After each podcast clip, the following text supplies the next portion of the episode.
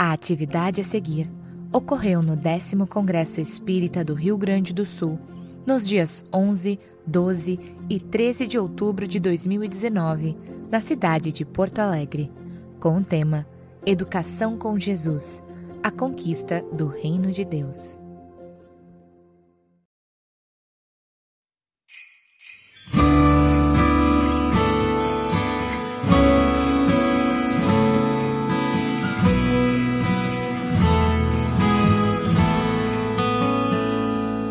Olá, meus amigos. Estamos aqui mais uma roda de conversa no décimo Congresso Espírita do Rio Grande do Sul. Ao nosso lado, nosso irmão querido Haroldo Dutra Dias, outro querido irmão César Braga Saide, e nós vamos dialogar sobre questões que os companheiros nos apresentaram. E, enquanto isso, mais de mil companheiros nos acompanham ao vivo nas salas que foram utilizadas para as oficinas ao longo do outro período. Que possamos ter aqui um excelente diálogo, levando aos corações que nos assistem muita paz. Sejam bem-vindos, viu? Obrigado. Meus amigos, como primeira questão eu quero apresentar aqui para o Haroldo é o seguinte: se observa na sociedade atual, no panorama político mundial, que prolifera a violência em toda parte. Verifica-se também uma existência de grande pobreza material e espiritual. Como estes problemas poderiam ser extintos do ponto de vista da doutrina espírita?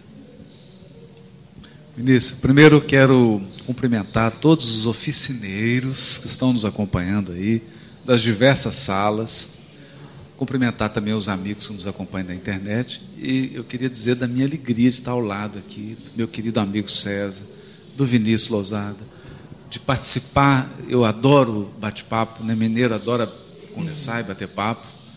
Só faltou aqui o fogão de lenha e o café, mas é uma delícia conversar.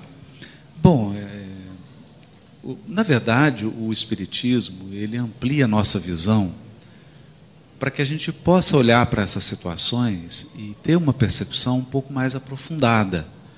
Então eu diria que o espiritismo ele complica as coisas, ao invés de facilitar. Complica por quê? Porque ele traz outras variáveis que tornam o problema mais complexo. E qual que é a variável que o espiritismo traz né, para esse para essa questão toda? É a, é a variável do espírito imortal em evolução. Então, nós vivemos uma transição planetária em que muitos espíritos encarnaram tendo uma última oportunidade de transformarem o seu destino, de recomporem o seu destino, e essa oportunidade, agora para eles, é, é, muito cara. Mas eles trazem marcas do passado. Delas, uma dessas marcas, a exclusão. Durante muitos séculos, os movimentos religiosos excluíram o povo da experiência religiosa, seja escondendo os textos, seja criando uma hierarquia impenetrável, e o povo ficou alijado desse tesouro que era a experiência religiosa.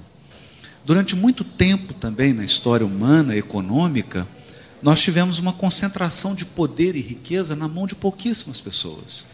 E aí uma população imensa de seres ficaram alijadas do progresso material e das oportunidades que o progresso material proporciona.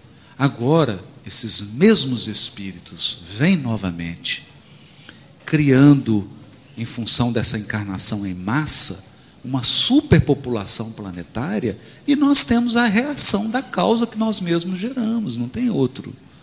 Não, não, não tem outro sentido a não ser esse. Né?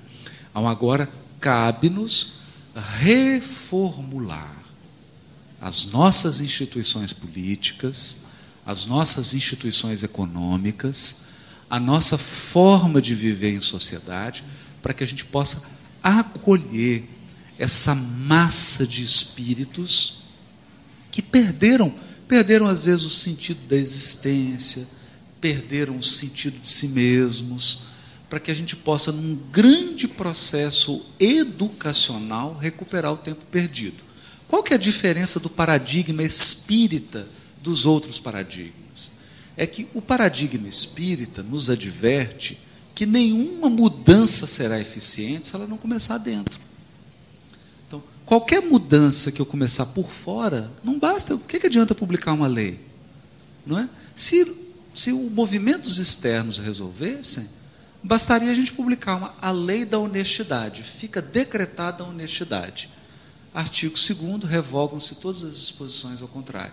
E pronto, nós resolveríamos o problema da corrupção. Mas não é assim.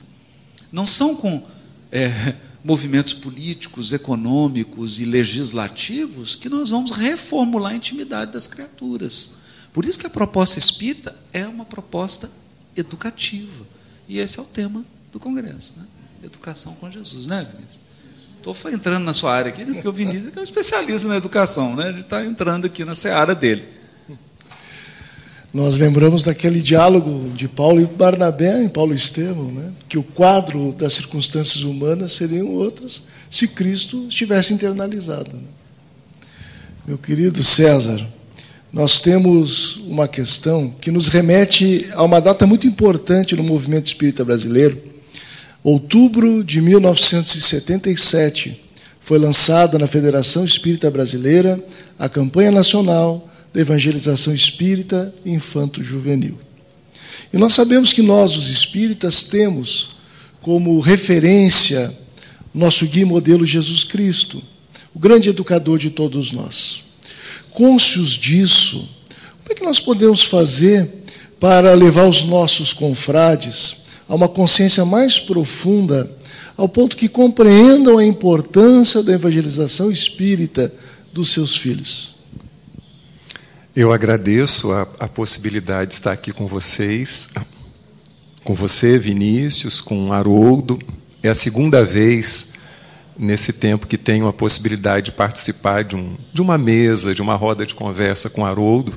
A primeira foi no Rio de Janeiro quando André Trigueiro, de uma forma muito oportuna e muito criativa, nos instigou com as questões que ele nos propôs para pensarmos, para refletirmos. E abraçar também aos oficineiros, aos participantes das oficinas e a todos os que estão aqui. Eu quero dividir a minha fala em, em dois momentos. Primeiro, Vinícius, recordar que em 1939, um grande espírita baiano, que se mudou para a Baixada Fluminense, e de lá escreveu muita coisa, e criou uma escola, criou um, um lar para meninas órfãs.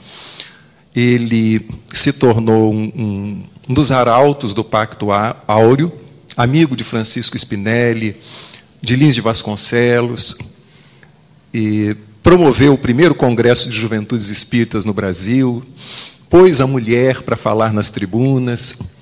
E esse espírito merece todo o nosso reconhecimento pelo vanguardismo das suas ações. E em 39, Leopoldo Machado, esse baiano iguaçuano, escreve num encontro de jornalistas eh, espíritas espíritas que eram jornalistas, fica melhor assim. Ele escreve um livro chamado O Espiritismo é Obra de Educação.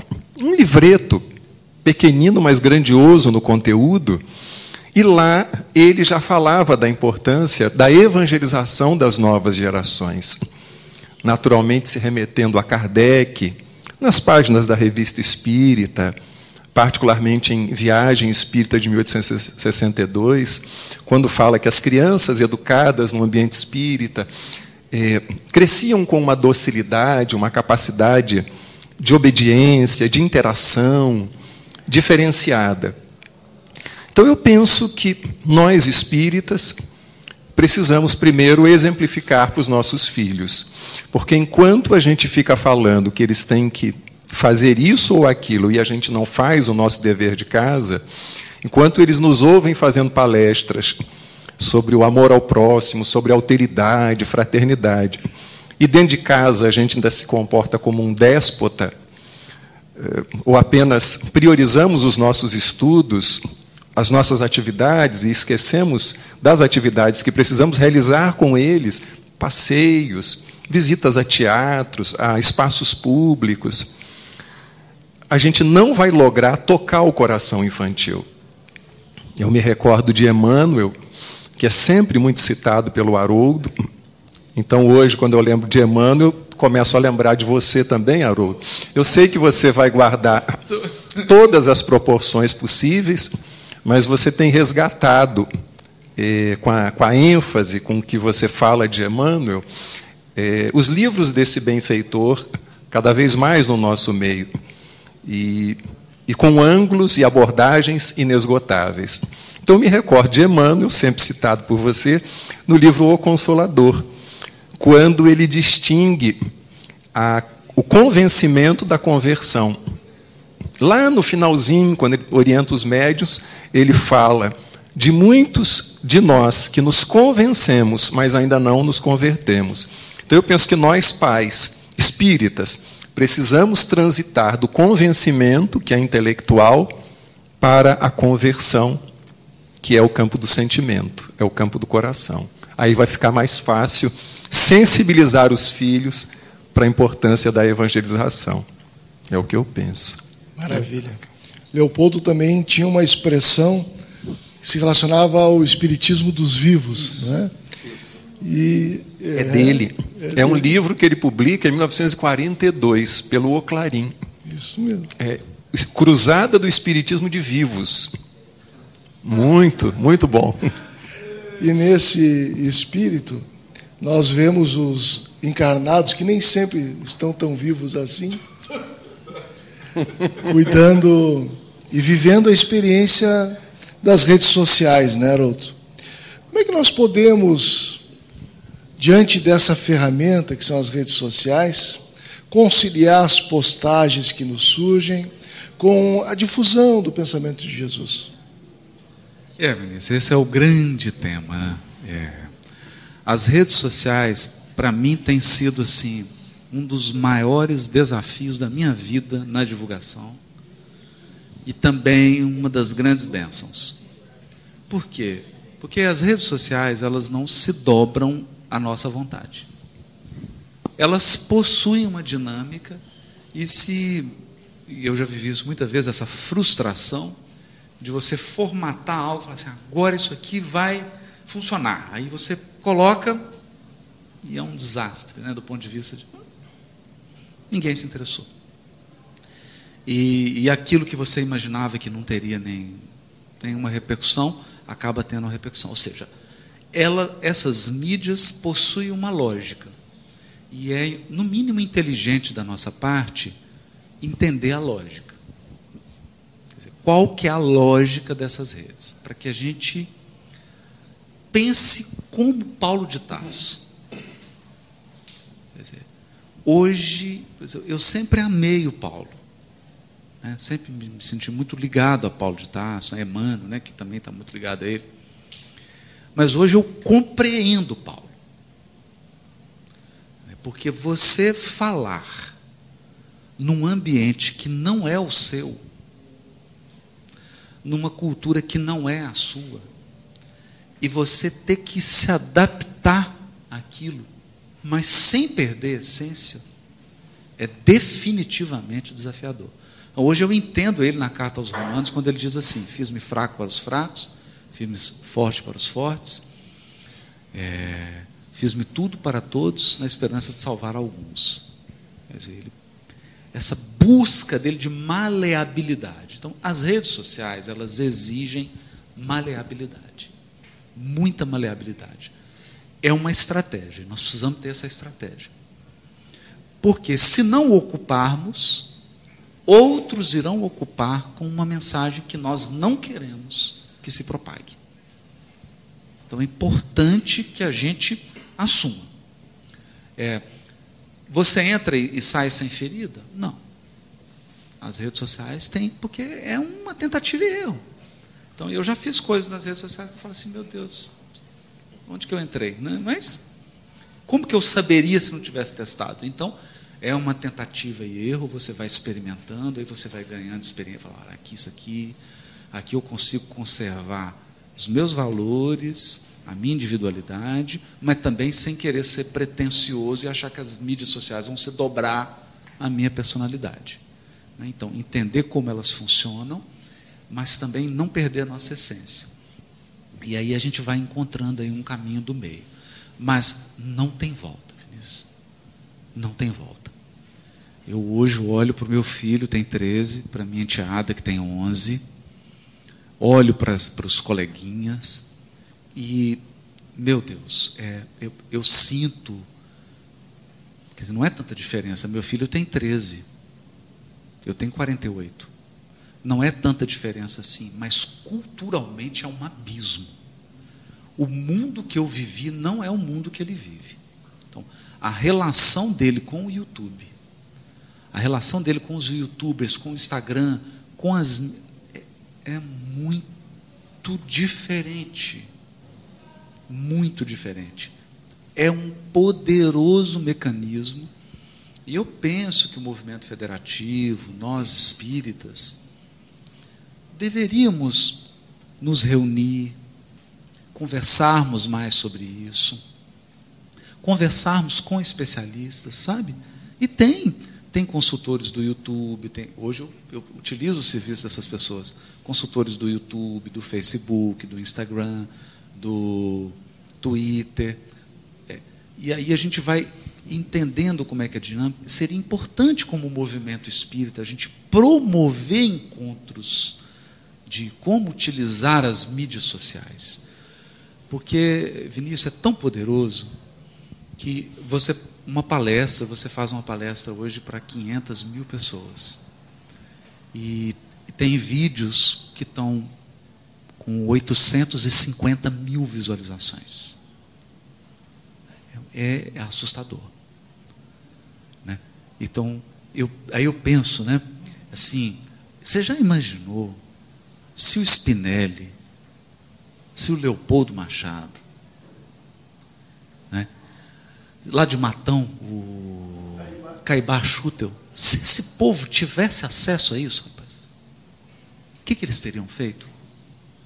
Né? Se, não é? Se o Divaldo, no início ali dos trabalhos dele, né? no início não, quando ele estava no auge da divulgação, se tivesse, se esse baiano tivesse tido acesso a isso, porque, poxa, o fenômeno da internet é o quê? 15 anos, né?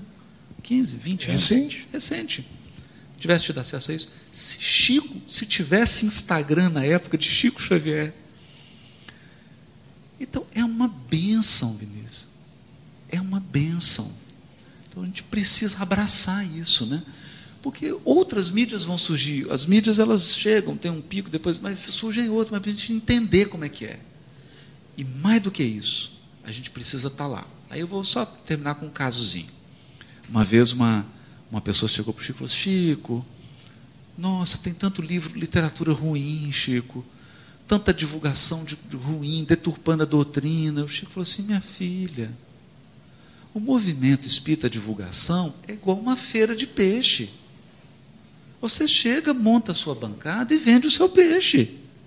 Não tem que preocupar com a bancada, com a barraca do outro. E é isso, né? Então a gente precisa levar o nosso peixe para essa feira.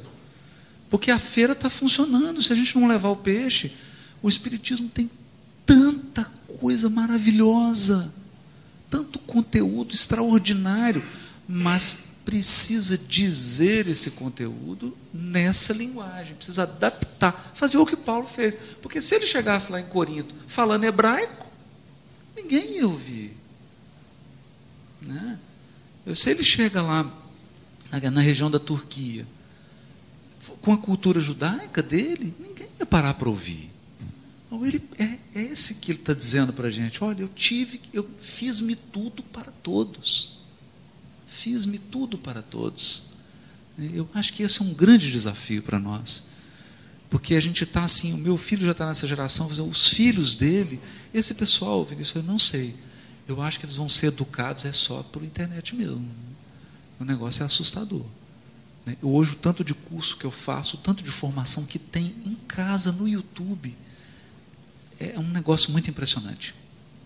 Muito, você vê uma pessoa que não falava nada de inglês, E só no YouTube, só com curso digital, ela sai fluente falando a língua. É impressionante, nós precisamos estudar isso. Eu acho que é um dever do espírita estudar essas coisas, né? Quer comentar também, César? Não, eu, eu confesso que eu preciso é, seguir essa orientação que o Haroldo está dando, porque eu sou muito bicho do mato ainda, muito tatu. E o próprio Leopoldo, é, na Caravana da Fraternidade, ele faz um comentário sobre é, uma expressão típica do norte e nordeste na época dele, da época dele, que era o tatuísmo, espírita tatu, que fica ali intocado na sua casa, que não vai conhecer outras casas, que não prestigia o movimento. Então eu agradeço ao Rio Grande do Sul que me traz até aqui e contribui para que eu não seja um espírita tatu, né? Então eu preciso aprender um pouco mais a manusear e a entrar nessas linguagens que o Haroldo falou. Eu também tenho um filho de 13 anos e um outro de 18, e que me ensinam muitas coisas. E lembro de, de colocações de duas evangelizadoras, duas grandes mestras que nós temos no nosso movimento. Uma, Sandra Borba, lá de Natal, e outra, Lúcia Moisés, lá do Rio de Janeiro. Quando perguntadas se todo esse avanço não poderia resultar em dificuldades no processo de evangelização infanto-juvenil, e elas foram categóricas respondendo aos que perguntaram. Ao contrário, nós temos que trazer essas linguagens para dentro do espaço da evangelização, justamente para poder apresentar o Cristo também nessa linguagem e sensibilizar e tocar essas almas reencarnadas e que estão sob a nossa tutela nesse instante. Né? Certamente Kardec faria uso das oh, redes sociais. Com certeza. Não é? É. Até os espíritos fariam, né? com, com, a ajuda lá dos médicos dele lá. Tem um amigo, só abrindo um parênteses, que o filho aprendeu a arrumar o quarto usando o tutorial no YouTube. Com as várias recomendações, o quarto não era arrumado. Até que um dia chegaram em casa, o menino tinha arrumado o quarto. Aprendeu como fazer isso? Do tutorial do YouTube, pai. Eu comprei um aparelhinho, que é um estabilizador para filmar, e aí o aparelho chegou, é, é, é, o tipo da nossa geração, pelo menos da minha, né? não vou falar de vocês, que eu sou mais velho.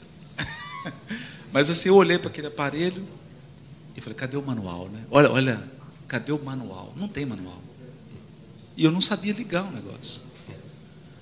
Aí ele falou, rapaz, eu quero abrir. Eu falei, então ótimo. Ele já chegou, já abriu, foi no YouTube, tinha um tutorial, ele já configurou o aparelho, já colocou, saiu filmando. Aí isso aqui faz isso aqui. Em 10 minutos. Que beleza. Não é? E, ou seja, tem de tudo lá. Por que, que não pode ter um conteúdo de espiritualidade, de religiosidade, uhum. de educação? Por que, que não pode? Por Sim. que não? Sim. Né? Exato. Meus amigos, e a gente vai identificando, por exemplo, nas redes sociais, esse fenômeno da influência, que é do próprio ser humano. Nós influenciamos uns aos outros. E aí a gente adentra numa seara aqui, que é a temática da liderança. O movimento espírita brasileiro produziu um documento chamado Plano de Trabalho para o Movimento Espírita. E na sua diretriz sétima, a gente tem ali uma recomendação, é uma diretriz, orienta, portanto, o trabalho dos órgãos de unificação nos estados, nas, na, nos municípios, nas regiões, que é a formação de trabalhadores espíritas e lideranças espíritas. E tem sido produzido no contexto do movimento espírita, no nosso estado e já no âmbito nacional também, a formação de lideranças, naquela perspectiva cristã, evidentemente, do líder que serve, que se entrega à coletividade para que outros também se desenvolvam, uh, sejam capazes de assumir o seu potencial de liderança, transformando-se a, a si próprios, transformando a realidade. Nesse contexto, César, é possível dizer que o exercício da liderança no movimento espírita ele nos ajuda à educação dos nossos sentimentos? Sim. Ele ajuda quando estamos abertos para que essa ajuda ganhe raízes no nosso coração. Porque se eu me entronizo como uma criatura insubstituível, mesmo sabendo que Allan Kardec não o era. Se eu me coloco como um, um dirigente, um coordenador de trabalhos, um coordenador de uma reunião mediúnica, ou de um setor, seja ele qualquer, da casa ou do movimento espírita, e me julgo insubstituível e começo a achar que quanto mais tempo eu ficar naquela função, mais as minhas asas vão se desenvolver. E eu certamente terei uma mansão no mundo espiritual, aí fica difícil, porque a, a própria continuidade do trabalho vai sofrer solução de continuidade. Se eu me julgar insubstituível, eu sou útil, eu quero aproveitar essa oportunidade de trabalhador da última hora. Eu quero segurar a charrua e não olhar para trás, conforme o, o preceito evangélico. Mas eu preciso entender que eu trabalho em equipe e não em euquipe. E equipe pressupõe revezamento, substituição e empoderamento dos membros da equipe. Mas para isso eu preciso ter visão de que o trabalho é maior, a causa é maior do, do que eu mesmo. Se eu penso na causa, eu vou formar ou colaborar para a formação de continuadores, de colaboradores. Mas se eu penso exclusivamente, abre aspas, na minha salvação, fecha aspas, dificilmente eh, essa, esse exercício de liderança, Vinícius, vai colaborar eh, para que o trabalho prossiga e vai, vai colaborar para a minha própria evangelização. E a nossa referência, como você falou muito bem, é o Cristo. É o Cristo, é Kardec, são grandes líderes que nós já tivemos e ainda temos no movimento de unificação. Paulo, que Haroldo conhece muito bem, era um grande líder e formou continuadores, pensando na causa. O problema é quando eu penso nas minhas causas pessoais. Aí eu me torno um líder personalista. E não um líder servidor, um líder que ama os demais eh, trabalhadores que estão do, do meu próprio lado. Então é preciso pensar na equipe e pensar na causa. Aí eu penso que a gente vai se aproveitar muito bem do que o Espiritismo nos aconselha, nos ensina nesse campo. Haroldo ainda falando em liderança, mas no contexto da família. Como é que nós podemos agir para que exerçamos uma liderança positiva no lar? Eu penso que o lar é o ambiente do afeto. E é onde a gente vence todas as agruras, tudo pelo amor. E esse amor a longo prazo, ele contagia, ele transforma, porque você entrega, entrega, se doa, se doa. E por mais que tem alguém da família que seja ingrato, que não reconheça, ele fica marcado com aquele perfume do amor, da entrega. Sabe, a gente pensa que não, mas fica. Talvez a pessoa não admita pela, pelo orgulho, pela vaidade, mas ela fica marcada. É, então eu, eu acho que não, não tem outra linguagem, sabe? Às vezes a gente tenta, no ambiente da família, vir com a linguagem do poder, com a linguagem, da autoridade, ou às vezes com a linguagem da força. E pode até funcionar a curto prazo, mas a longo prazo não funciona. E a gente vê isso muito naquelas figuras marcantes, né? Aquele avô, aquele, aquela avó, que, que muito amaram, que se entregaram, aí você vê a família toda cercada em torno deles, né? E buscando aquele afeto, aquele carinho. Que, e aí, quando eles desencarnam, você percebe que a família se desintegra, né? a família se dispersa, porque a, a, aquele afeto era o que dava cola. E eu sinto isso muito, sabe? É um, um esforço que eu faço é, quando está dentro de casa, fazer o exercício do amor, né? de, de servir, de amar, de mostrar eu me importo, de entender a realidade do outro. E se a gente fizer isso, já será grande contribuição. Né? Porque no momento que a pessoa tiver uma dificuldade, que ela passar por uma coisa, ela vai se lembrar da gente. Eu me lembro de um, meu sogro, né? o que eu achei na web. Aí, viu? Ela está interagindo com a gente. Né? Obsessão, gente. Não, então, é interação. Né? Exemplo prático, né? Eu tive o, o, o, sogro, né, que era o pai da minha, da minha ex-esposa, e ela, ele faleceu de câncer. E eu lembro que no, nos últimos dias, nos últimos meses dele, ele não tinha nenhuma vivência assim com espiritualidade, mas a gente começou a fazer um culto no lar com ele. E, e a gente, eu só, eu só dizia assim para ele: olha, não importa se você não acredita, se você não está entendendo, é, eu só queria uma coisa: lembra da gente. Você chegando lá, você vivendo alguma situação, você experimentando alguma coisa, lembra da gente. É, porque é isso, né? Uhum. Quer dizer, o André Luiz, na hora lá, lembrou da mãezinha, né? Então, na hora do aperto, o espírito, não importa a bobagem que ele tenha feito, ou a bobagem que ele tenha feito com a vida dele, ele vai se lembrar desses marcos de amor, de referência, de amor na vida dele. É uma... O próprio Paulo, né? Lembrou da Abigail, né? E ela dá aquele roteiro espetacular para ele, né? Lembrou dela. Impressionante, né? César, nós observamos na nossa sociedade, em vários contextos, ainda a presença da violência, inclusive naturalizada pela nossa linguagem. Nós nos deixamos levar pela violência e, e nos manifestamos com agressividade uns com os outros. Como é que nós podemos trabalhar no ambiente doméstico, na família especialmente, né? para construir uma educação não violenta, tendo em vista a formação do ser integral? Bom, eu penso que a gente precisa ir cada vez mais se desarmando.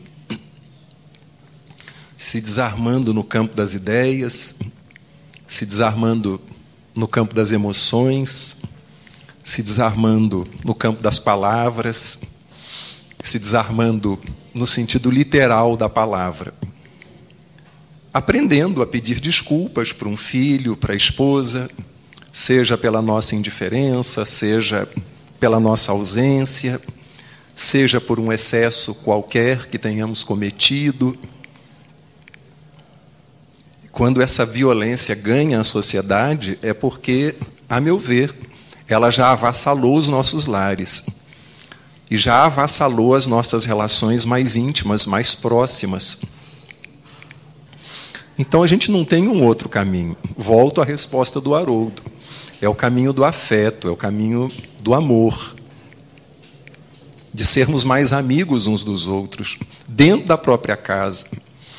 E é um grande desafio, porque o, o suposto, o pretenso inimigo, a gente perdoa com facilidade, ele está lá longe ele não convive conosco.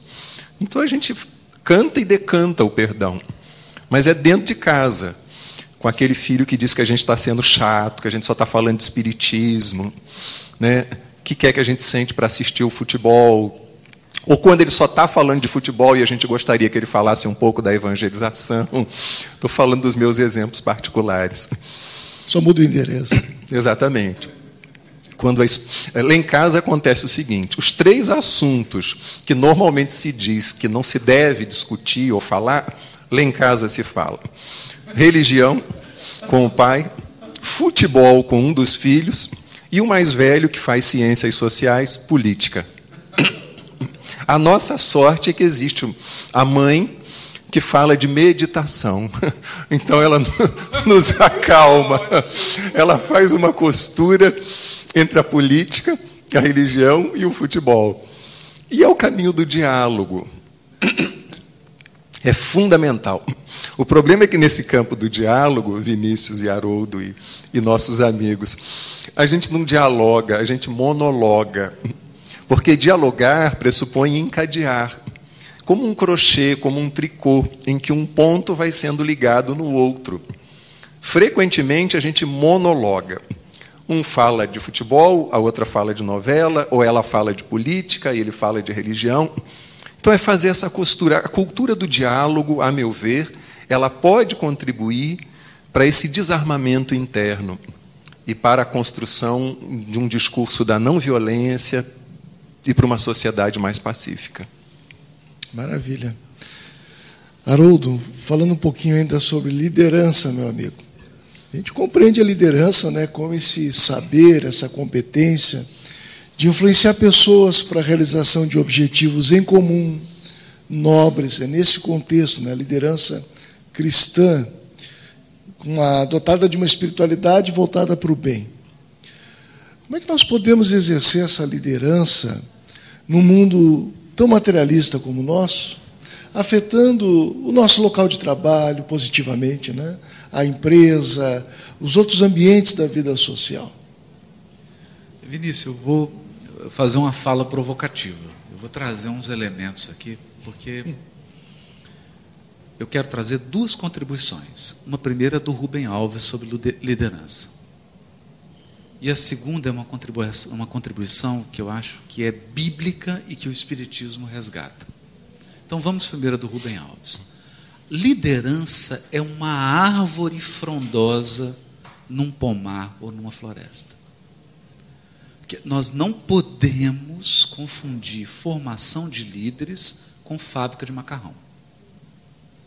Quer dizer, eu não faço líderes como eu faço macarrão. Coloca ali a massa e vou fazendo, empacotando. Não tem isso. Não é? Então, o líder, ele é alguém que reuniu autoridade, autoridade interior. Mas não é autoridade porque ele se põe, se põe. Não, autoridade porque, por exemplo, está lá a gente tentando mexer no computador, não consegue configurar. Aí vem a criança de oito anos e exerce a liderança dela. Entra, configura o modem, coloca a internet, faz tudo funcionar e fala: tá aí, vou. É? Então, a liderança circunstancial, mas é uma autoridade. Uma autoridade que vem que da experiência, da vivência e foi construída. É? Então, naquele assunto, aquela criança de 8 liderou um de 60. Então a liderança ela tem uma autoridade interna e ela é conquistada, ela não é transferida. É? Então o que nós podemos fazer com os nossos cursos, com os nossos encontros, é fomentar a liderança. Nas suas diversas facetas. Então, tem um jovem aqui na federação, eu me, fera na informática. Ele é a liderança na informática. Aí tem um aqui que é bom em mídia social. Ele vai ser a liderança da mídia social. Tem um aqui que é bom em diálogo, unificação. Vai ser o nosso diretor de unificação. Né? Tem o outro que é bom no estudo, sistematizado, consegue fazer tudo pedagogicamente, né? A Cecília Rocha, né? Aí vai ser o, o, o pedagogo aí da, da, da, da hora. É, um, é uma autoridade que vem interna, mas ela é uma árvore. É algo natural que cresce e se desenvolve. Agora, eu quero trazer uma outra coisa. E isso é importante. O aspecto espiritual. A liderança é uma unção. Quando o líder é chamado para assuntos de grande relevância que envolvem interesses de muitos corações, ele recebe um aparato espiritual. Um aporte de autoridade, um aporte de sustentação que não é dele. E eu fico triste, Vinícius, porque nós espíritas não respeitamos isso. A gente não respeita. Não é? Então, Vou dar um exemplo aqui, um exemplo mais simples para gente, uhum. para ficar fácil de entender. Eu já ia te pedir um exemplo. É, um exemplo prático para ficar fácil de entender. Uhum. Então, ok, o Divaldo é um grande divulgador, ah, é, é um grande médium, teve faculdade, ok, vamos ficar aqui exaltando qualidades do Divaldo. Mas existe um fato que nós precisamos reverenciar. por trás dele há uma chancela espiritual que o sustenta e que mantém a atividade dele. Eu posso não gostar dele, eu posso, ah, eu não gosto da voz dele, ah, eu não gosto do, do jeito dele, ah, eu não, não, não, não gosto dessa. Ok, esse é o gosto pessoal. Não é meu caso que eu adoro. Nem o nosso, né? É, é meu caso que eu adoro. Mas a unção,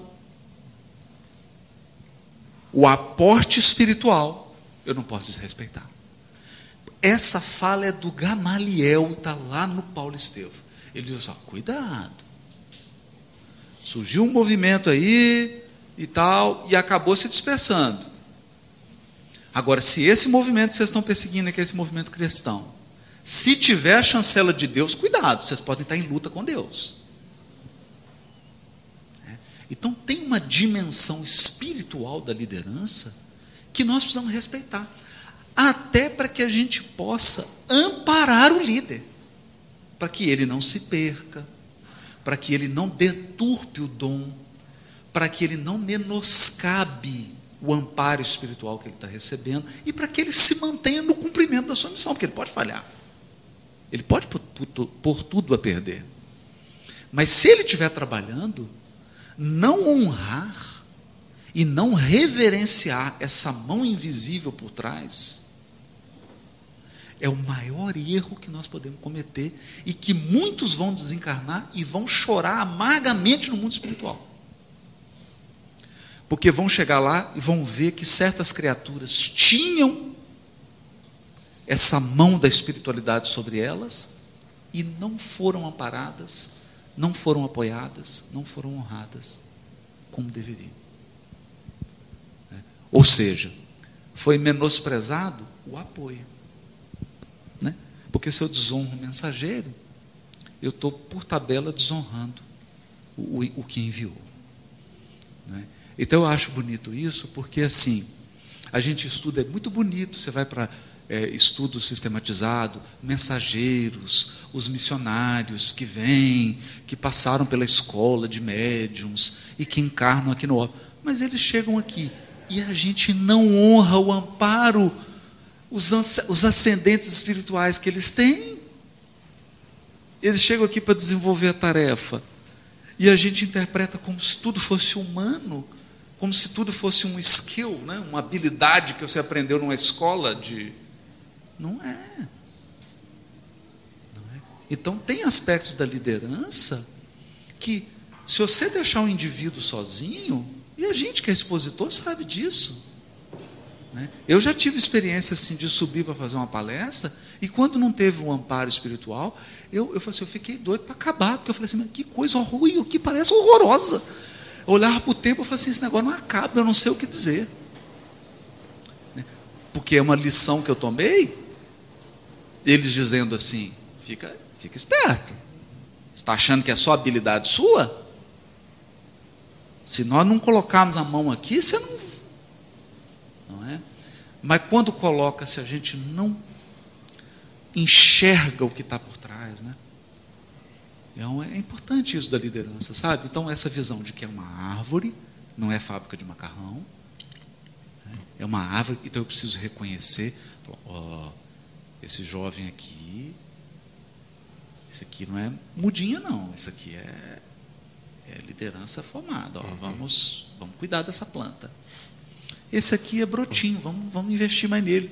Ele está verde ainda, mas dá para desenvolver. Mas com essa visão de, de pomar, não com visão de fábrica, de produção fordiana, né? Uhum. Visão de pomar. E essa visão de longo alcance que é os bastidores espirituais por detrás. Não é? Então, é o que eu falo e fecho aqui usando o exemplo do Divaldo. Às vezes a pessoa fica prestando atenção só na narrativa do que o Divaldo está contando, na história. Ah, mas aí está repetindo aquela história. E não está entendendo os desdobramentos espirituais que estão ocorrendo no momento que ele está falando. E o que ele está falando ali, meu amigo, é, só para manter, é só para manter o trabalho. Ele está repetindo uma história ali só para deixar as pessoas numa frequência cerebral para os espíritos agirem. É? E aí a pessoa está focada. Ah, porque errou uma data. Ah, é que ele cometeu esse equívoco. Não entendeu. Quer dizer, não entendeu o que está por trás. É? É, é, eu não sei se eu, se sim, eu sim. Não, não, não foi não. Eu, aí, eu quero, é, aproveitando a fala do Haroldo, primeiro concordar com ele e, num segundo momento, acrescentar um, um, um outro ângulo que eu também julgo importante na, na questão da liderança. É, ainda chancelando tudo que Haroldo colocou, é, pesquisando nos arquivos da Mansão do Caminho, em função de algumas obras que a gente veio publicando ao longo dos anos, por concessão do próprio Divaldo, eu encontrei ali cartas de Sueli Caldas, no tempo em que ela era uma jovenzinha e fazia consultas de ordem doutrinária com Divaldo.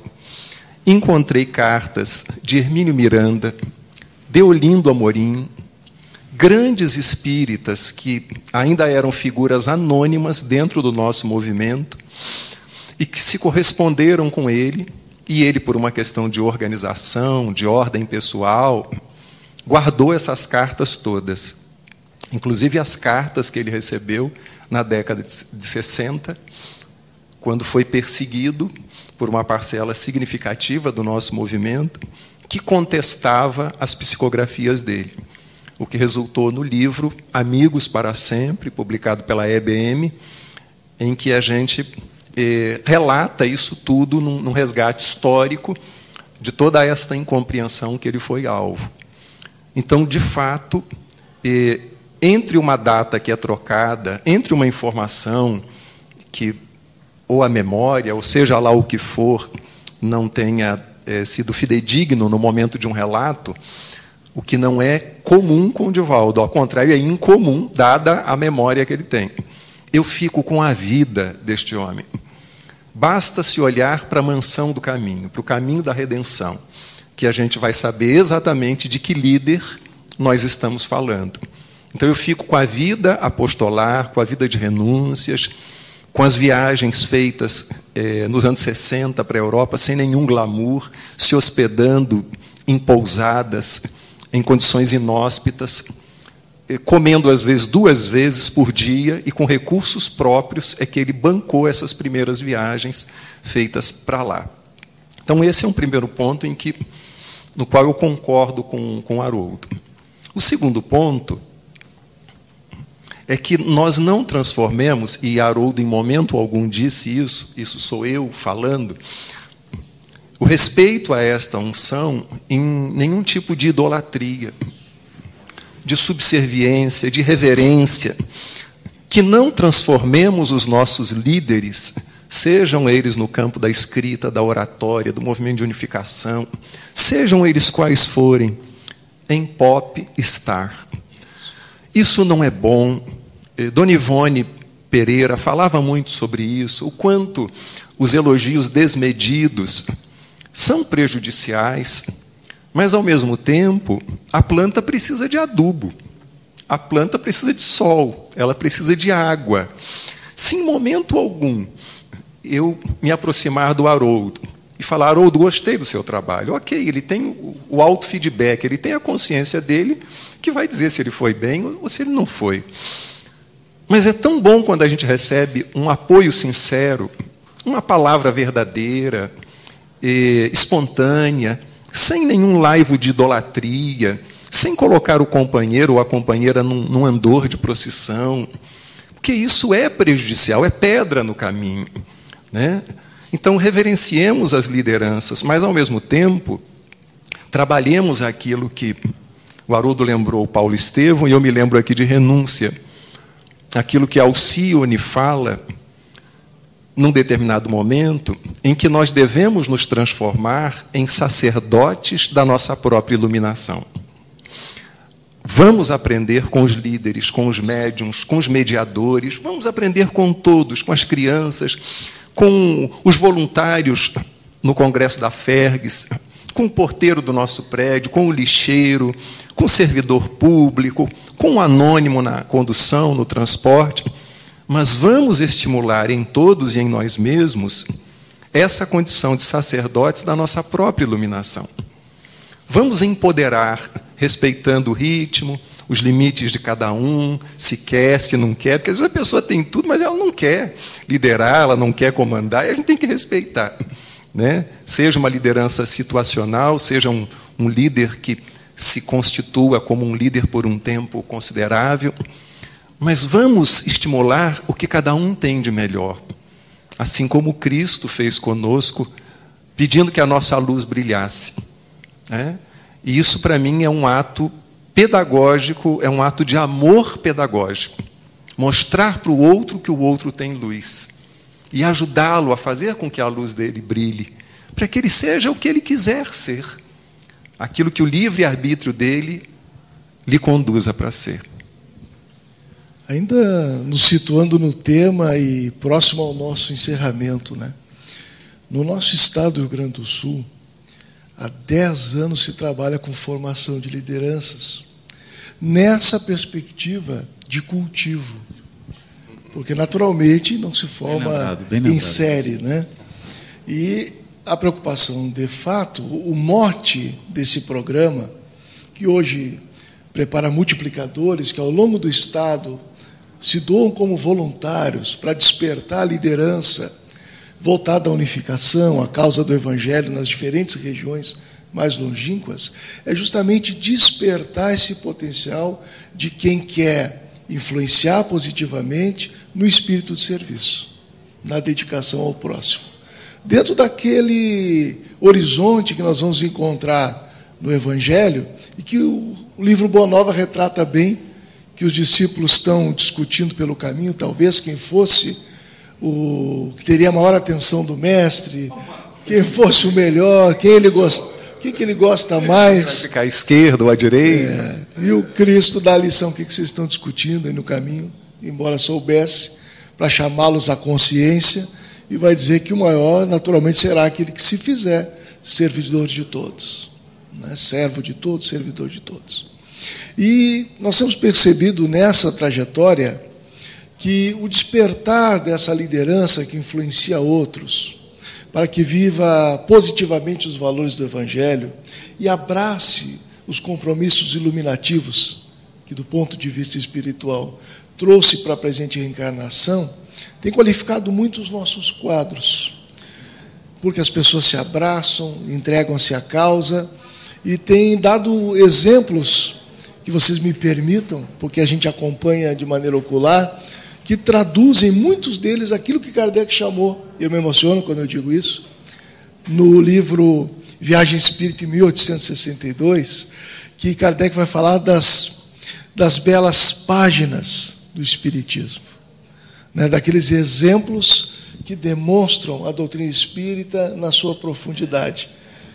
Né, os belos traços do Espiritismo, essa é expressão usada por Kardec e que são anônimos, muitos deles, mas que estão como esses que influenciam, que têm um destaque, têm uma unção reconhecida, como te referia, produzindo uma influência positiva na sua coletividade, para além da seara espírita, na vida, constituindo essa autoridade moral que produz felicidade, paz e que desperta outros aos valores espirituais. Nós poderíamos passar aqui muitas horas dialogando com esses dois grandes mestres aqui. É uma alegria ter estado com vocês. Nós rogamos a Jesus que ampare vocês nas tarefas. Obrigado. Vocês prossigam iluminando consciências junto de nós. E queria deixar o espaço aqui para as considerações finais de cada um. Nossa parte, a palavra que melhor traduz só pode ser gratidão. Gratidão nossa, né, por estar aqui do lado do César mais uma vez do lado de você, Vinícius, e participando desse evento da FERGS, que eu considero hoje uma federativa de ponta, inovadora, antenada com as coisas que estão acontecendo, corajosa no sentido de mudar formatos, né, como esse congresso, e criando aí espaços novos, mais diferentes e gostosos também, né, de, de, de transmissão da mensagem. E peço a Deus que, na minha gratidão, ilumine todas as lideranças, toda a diretoria da FERGS e principalmente esse pomar que ela está cultivando, que são esses líderes, que eu sei que vem da base, né? Está vendo quase que um time aí de, de, de, futebol, mas tem que ser assim, né?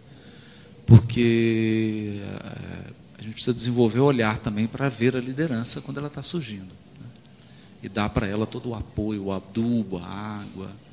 Então que Deus ilumine esse projeto aí da federação, porque eu tenho certeza que fazendo isso ela vai cuidar da continuidade desse trabalho muito sério que ela está fazendo em todas as frentes, né? E me sinto muito honrado de mais um ano participar desse congresso, já é o décimo. Né? Obrigado, Vinícius. Eu quero agradecer a oportunidade de estar aqui com vocês. Sei que você, Vinícius, é, para fazer essa função de mediador, você exercita muito a sua escutatória, para lembrar de Rubem Alves, quando ele fala que a gente deveria ter cursos de escutatória. Então, parabéns, eu acho que você fez curso de escutatória. Muito obrigado. Agradecer a Fergs pela oportunidade de estar aqui colaborando e agradecer ao Haroldo em particular, e, quando ele fala de unção, quando ele fala de cultivo de liderança, e dizer que eu reconheço em você uma liderança, uma liderança saudável, uma liderança servidora. E de tanto te ouvir, Haroldo, eu passei a me voltar um pouco mais para os estudos do Evangelho, não só eu, como muita gente. Eu lia muito Joana, os livros psicografados por Divaldo, e passei a ler mais Emmanuel, e analisando uma página de Emmanuel, que está nesta coleção de livros que a FEB publicou, O Evangelho por Emmanuel, e lendo as epístolas de Paulo analisadas por ele, ele fala numa delas é, da importância da gente não seguir Jesus de longe, que a gente siga Jesus de perto. Então eu quero te agradecer, Haroldo, por nos ajudar minimamente com seu esforço, com as suas lutas, com o sacrifício do teu repouso, da tua saúde, agradecer o teu esforço por nos ajudar a tentarmos seguir Jesus mais de perto. É isso. E pedir a Deus que renove a sua coluna, as suas articulações e que você prossiga. As mãos e os joelhos conjuntados. ok. E você leva tão a sério que o doutor Bezerra fala de joelhos desconjuntados, que eu acho que você quis, literalmente, mas te agradecer. É, é isso. Tá. Obrigado. Muita paz, meus amigos. Muito obrigado.